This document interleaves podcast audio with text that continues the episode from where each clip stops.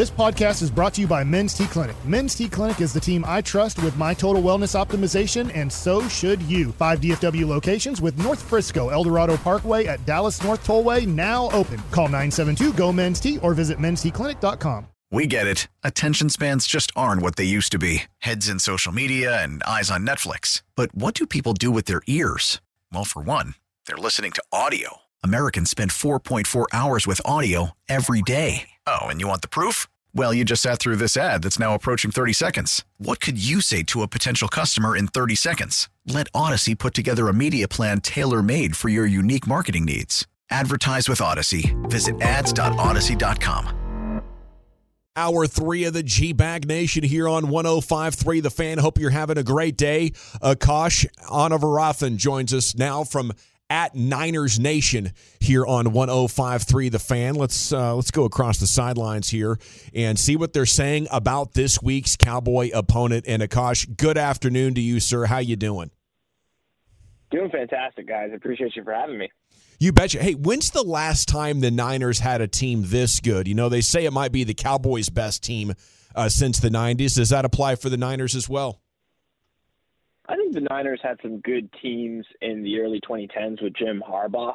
Uh, those were more defensive-led teams, you know, even with uh, some weapons on offense. But the talent that they just have this year, especially along the offensive, uh, you know, skill positions, has been just eye-opening. And honestly, in the back half of the season, with Brock Purdy, it's just really opened up everything. So I'd say probably those early, you know, 2010s with Harbaugh. That's probably the last time they've had this much this much talent. How surprising would a Cowboys victory be to you? Not that surprising. I do think the Cowboys are a really good team. I've I've been saying probably since midway through the season that you know the Eagles, Cowboys, and Niners. It's going to be one of those three teams that represent the NFC. And ultimately, obviously, the Cowboys have the tougher path given that they were the wild card team and have had to play on the road the last you know last week and then again this week. But they're a good team. You know they've you know, top 10 in both offense and defense, you know, according to Football Outsiders DVOA. Dak Prescott playing as well as he has this season last week. Tony Pollard looks to be running the ball real well. I think he's probably one of the better running backs that the 49ers have faced this season. And defensively, same thing. It's probably the best defense that the 49ers have faced. Micah Parsons is going to present a huge challenge. Um, I, I do think there are areas uh, for the 49ers to attack, but I, I wouldn't be surprised if the Cowboys were to come away. I think you know the line is set correctly. I do think the Niners are are a slightly better team, and you know the line reflects that. But I, I wouldn't be surprised if uh, the Cowboys walked away uh, advancing to the NFC Championship. Brock Purdy has been quite a story since he's he's slid in and, and, been the starter. How how different has this offense looked with him versus Jimmy G and even Trey Lance at the beginning of the year? Become more explosive. I think Brock Purdy just really understands the offense, and I think that's what's so mind-boggling because he's a seventh-round rookie, and typically, you know, to get a full grasp of Kyle Shanahan's offense, it even took Matt Ryan a year and a half. But it seems like Brock Purdy just understands where to go with the ball, and I think Shanahan does a good good job of breaking opponents' defensive rules and finding holes in the defense and scheming up good plays, and it's on the quarterback and the offense to execute. And Brock Purdy has just consistently done that, and he's done that at a higher rate than Jimmy Garoppolo and Trey Lance. And ultimately, I don't know what his ceiling is. I don't know where he goes from here, but given the team and the talent around him and the coach that he plays for, he's probably been the best uh, quarterback that they've had since Kyle Shanahan's arrived here, and that says a lot. Um, and, and we'll see. It's it's his biggest test so far this season. The best defense he's played on the biggest stage with the most pressure. So we'll see how he responds to that. But so far, he's answered every test, and so I, I would see why there's no reason for him to continue that uh, on Sunday. Kosh, the they the 49ers went out and made a, a really aggressive trade. You know, when you start to talk about with Christian McCaffrey, and as you follow this team through the through the season did you see that type of a move coming, or was this something that, like, were you thinking, well, hey, if they had this one piece, then it would make all the difference in the world of them going forward? I think they were really struggling to run the ball early on in the season, and there were a multitude of factors that played into that. I think Kyle Shanahan and his offensive staff really designed their run game around having Trey Lance, a, a mobile quarterback who would add a rushing element. Obviously, he went down in week two, and then they go back to Jimmy Garoppolo. Elijah Mitchell, their starting running back from last season, he goes down in week one and misses seven, eight games there early on in the season. So all of a sudden, you've got a rotating door at running back. Their running offense had to change, and so they were struggling to find an identity and establish establish a rhythm on offense. And I think at that point, their season was kind of in the balance given how much talent they had, and they went ahead and made the splash move for Christian McCaffrey. And it was surprising to me for sure, given the price, given how many picks they had to give up in order to get McCaffrey, and obviously he came with the injury concerns. But he's been he's been invaluable. Honestly, he's been the MVP of this team outside of Nick Bosa, probably. They've been 11 and one since they got him. They've been the most efficient offense. They've averaged over 31 points. I think only the Cowboys have more points per game in that span. So they they've been exceptional, and a large part of that is what McCaffrey does, not just as a runner, but as a pass catcher on third down, as a safety valve for the quarterback under pressure. Um, and he just does so many things for this offense and changes it schematically and uh, you know really makes it defenses really makes it hard for defenses to be able to cover all those weapons and I think McCaffrey is the key that unlocks that. What's the uh, from a Niners perspective? What's the matchup that's most concerning? I think it's Micah Parsons up front. I think Micah Parsons. I imagine he's going to spend a lot of time on the offensive right side. I don't think he's going to waste much time trying Trent Williams over there. He's going to be lined up a lot over Mike McGlinchey, and McGlinchey has improved this season as a pass protector, but it's still an area of weakness for him. And so that would be the area of concern. Obviously, last year in the in the wild card playoff game, I think Parsons really split his time between off ball linebacker and, and edge. And I, I imagine he spends a lot more time at edge rusher. And so that would be, you know, an area of concern. He's easily the best edge rusher that the 49ers have faced this season. And uh, he, he could certainly, you know, wreak havoc um, to your offensive game plan. I would say the other area uh, that would that would give me some concern is CeeDee Lamb, who lines up in the slot a lot. I think he takes about 50% of the snaps there. And that's an area that, you know, the 49ers can be exploited. I know Jimmy Ward, uh, who was their starting safety last year, he stepped in and he's been their nickel corner. And so I, I just think that's another area where they're liable. CeeDee Lamb's a fantastic player, and he can certainly take advantage of them. So I do think there are a couple areas like that that certainly worry me, but um, overall, I think there's there's advantages for both teams to attack, and I think the 49ers have a few more areas to attack than the Cowboys do. Akash, you, you mentioned about Jimmy Ward and stuff like that, and you know, I, I, my experience of working in the National Football League as a scout, I've got a lot of buddies that you know in the league that played the 49ers, and they feel like that if you attack the middle of the field, that's a problem for the 49ers. Is that something that you see uh, uh, covering the team on a daily basis? I think it's the seams more than the middle of the field. Generally, Fred Warner uh, and Dre Greenlaw do a good job of manning the middle of the field. Uh, I think since 2018, since Fred Warner joined the team, I think the 49ers allow the fewest completed passes in the middle of the field, but it's more so down the seams, down the hashes that you can really attack them. Um, it's just it, it's hard to defend that area just given their secondary, uh, given their safety play, and I think that's an area where CeeDee Lamb, Dalton Schultz can certainly take advantage. Um, but ultimately, if you know uh, in order to allow those routes to develop and pass hit those rush. deeper plays, yeah. pass protection is going to have to hold up. Yep. And the Niners defense is really built around that pass rush. So I know the Cowboys are going to be without Jason Peters this weekend. So if they're able to help protect Dak Prescott, uh, I imagine he tries to take advantage of those teams. I know they hit a slot fade last year to Amari Cooper um, against K'Waun Williams. So it's an area that they, they will look to attack. And uh, I think it starts up front uh, with their pass pro. It's Akash Anavarathan here from Niners Nation with you on 105.3 The Fan. Our, our, our listeners are really enjoying you, uh, man. Uh, probably maybe more than, than your listeners would like me right now, uh, Akash. But we really appreciate you dropping all this knowledge, man. You're doing a hell of a job. My next question ESPN's FPI favors the Cowboys. What do you think of computer models like that? Is that reliable data if Cowboys are looking for hope? for some reason I never believe in ESPN's FPI, and I don't know why. I think it's ESPN's FPI and 538. They come out with these weird models. I never know what the inputs into those numbers are. I really do enjoy stats and analytics and things, um, and also looking at you know previous matchups and stuff. But I always hate you know the one singular number where they just tell you like, hey, this team has 60 or 70 percent chance to win without knowing you know what goes into those models. Um, and yeah, I think ultimately, I think this is, like I said earlier, this is the smallest line of the weekend. I think it's going to be the best game of the weekend. There's a reason it's in the prime time slot on Sunday, and so you know, I like I like I've been saying all the show. I think the Niners just have a slight edge, but I wouldn't be surprised if the Cowboys were to win. So, but back back to your question, yeah, I'm not a huge believer in uh, computer models like that.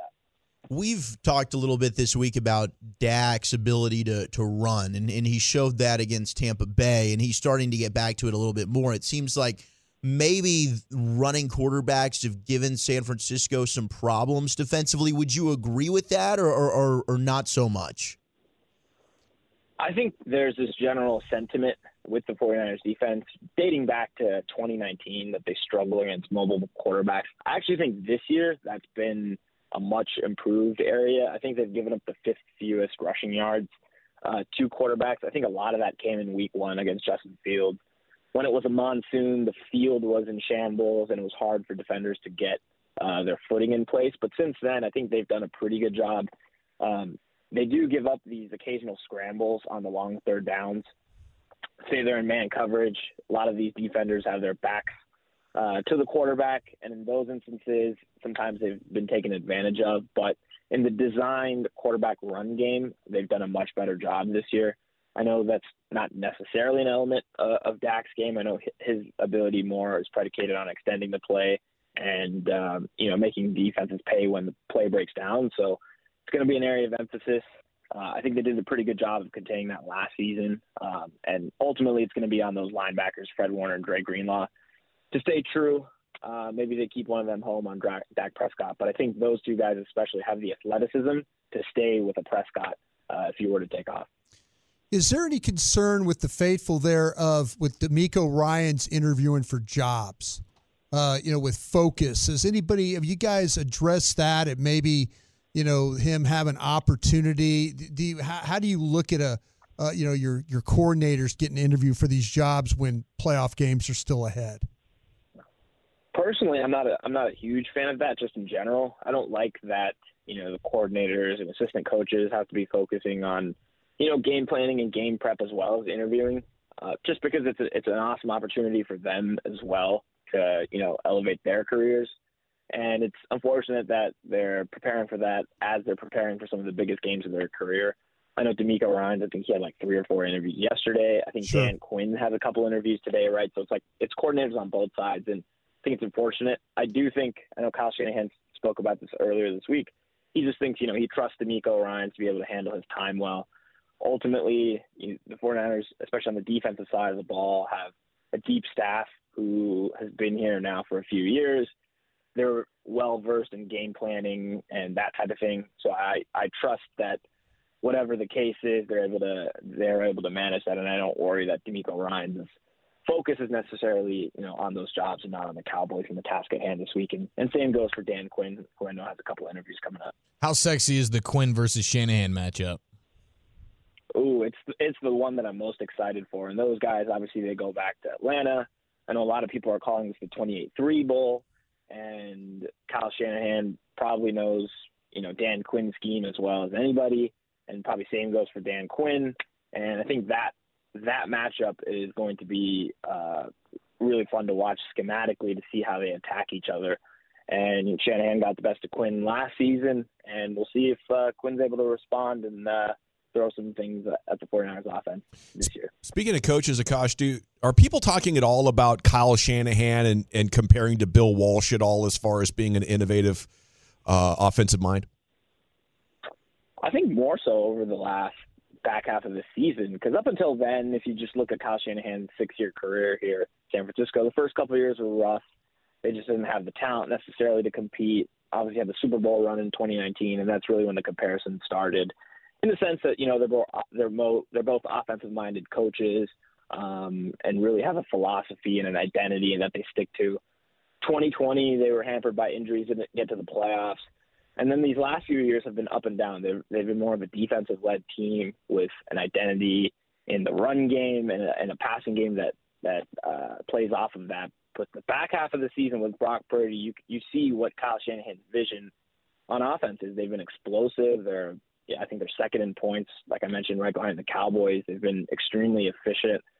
And they've averaged, I think, 37 points over their last four games. So they, they're looking fantastic. And I think now people are starting to see, like, wow, you know, Kyle, when he has the pieces around him, is able to put up points in bunches. And I know a lot of the older 49er fans, especially the ones that grew up in the 80s and 90s, certainly make that parallel. And uh, someone that's a little bit younger who didn't necessarily grow up in that age, uh, you know, I'm enthusiastic with what Kyle Shanahan has been able to do as uh, as an offensive mind here.